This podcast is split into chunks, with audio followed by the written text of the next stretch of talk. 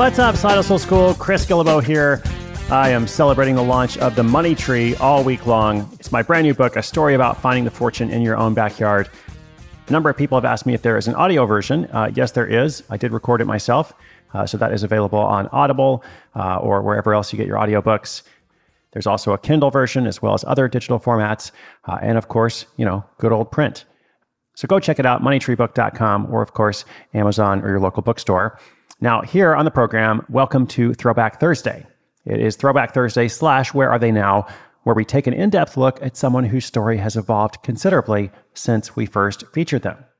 Last week's segment was about a graphic designer who creates a watercolor brand that is sold in retailers throughout South Carolina and beyond. Today, in our latest feature, we'll hear from Nicole, a professional beekeeper.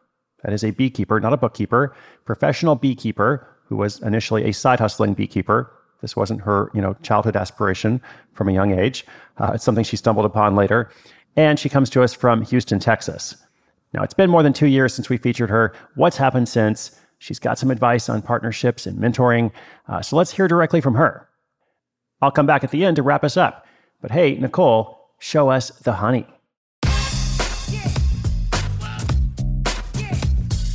My name is Nicole Bergers. I'm from Houston, Texas, and uh, my side hustle is B2B Honey Collective. I was featured on episode 104. B2B Honey Collective is a business that provides beekeeper education through presentations, classes, mentorship, as well as hyper local honey by neighborhood. I was a backyard beekeeper. I started my business uh, because I found that a lot of people needed help getting started beekeeping and just needed someone there to hold their hand through buying the equipment and getting started with the stewardship of their bees. And uh, I also found that there were a lot of beekeepers in Houston and a lot of people wanting local honey, but not one way to connect one to the other. So I uh, started a website where I feature different neighborhoods' honey. Since I was featured on Side Hustle School, uh, my business has grown tremendously. I now am a featured vendor at one of the uh, best farmers markets here in Houston. So I am there every week um, which has increased my revenue. I now have employees, which is a big deal. I have um, right now three part timers that that help me. Um, looking for more people, uh, and I have a business space. So I have rented uh, the. I live in a duplex. I've rented the downstairs of where I live, which I can hold classes at, um, and um, do a lot of my operations out of. Um, so I've moved the business out of my home, but just downstairs. it's a big deal. uh, my biggest current challenge would be finding talent. Uh, I am only one beekeeper, and having a beekeeper uh, with the level of knowledge I have to help me has been hard to find. Um, the goal with the B2B Honey Collective was to mentor people so they could get to my level and then help me as I expanded. And I find that um, it's it's been hard to kind of wean people off of my services. They really enjoy having me there, and um, I, my challenge this year is to make my mentees uh, self-sufficient, and then hopefully able to help me going forward in order to do that, what I'm doing is I'm now offering more intermediate level courses and uh, level of, of just hands on. Um, I'm kind of taking a step back and saying, okay, now it's your turn.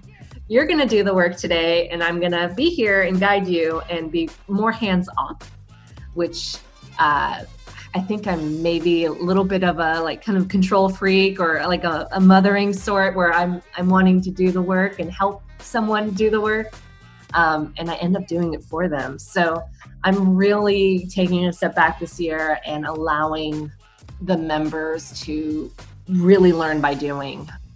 I get contacted all the time with from people who want to start this in their own communities, and I definitely encourage them to do so there are a lot of different methods that beekeepers can take. Um, but the, the first thing I would do would be to um, first find a partner to help, would be very helpful. Um, you have strengths that perhaps another person doesn't have. Maybe they're very good at the communication and scheduling, and you're better with the bees, or vice versa, um, handling books, whatever it may be. I also would recommend that um, if they have the resources to have their own apiary that people can come to them and learn versus having to go to the person's hive to teach them. It's, it's much easier for them to come to you where you have all your equipment at hand and you're not driving around all day like I do. Um, so if I had to do it all differently, again, I might do it that way. Um, that, and I would recommend someone starting um, maybe with a different structure. Yeah. Thank you so much, Nicole. Now, as I have mentioned a couple times, uh, partnerships are not always a good idea. Just want to pick up on some of those last points that she mentioned. Uh, we have a Q&A episode coming up about this very topic next week. Um, but in short, the right time to do it is when you have those complementary skills like Nicole mentioned. If there's something that you really lack but somebody else has, that might be a good time perhaps to look at a partnership, uh, but it's also okay and might in fact be better uh, to do it on your own and just find a way to compensate for that weakness uh, without entering a formal partnership.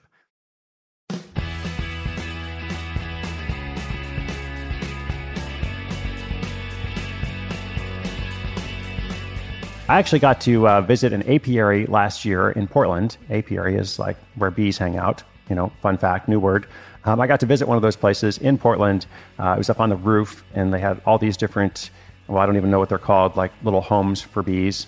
I guess you just call that itself the apiary, but there were lots of little, you know, boxes and buckets. Um, I even put on a bee suit uh, to do some filming. It was just one of the high points in my surreal life, um, and I don't think I want to join the hive. I got enough things going on, but I enjoyed learning more about the life of bees.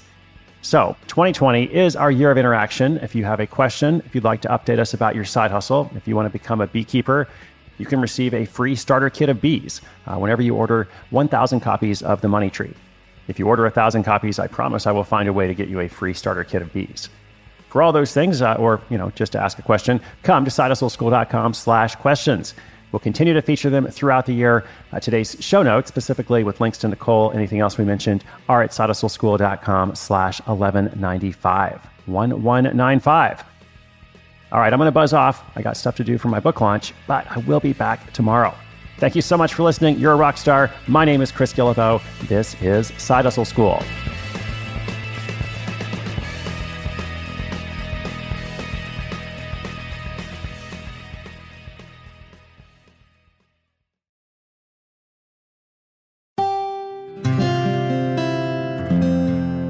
From the Onward Project.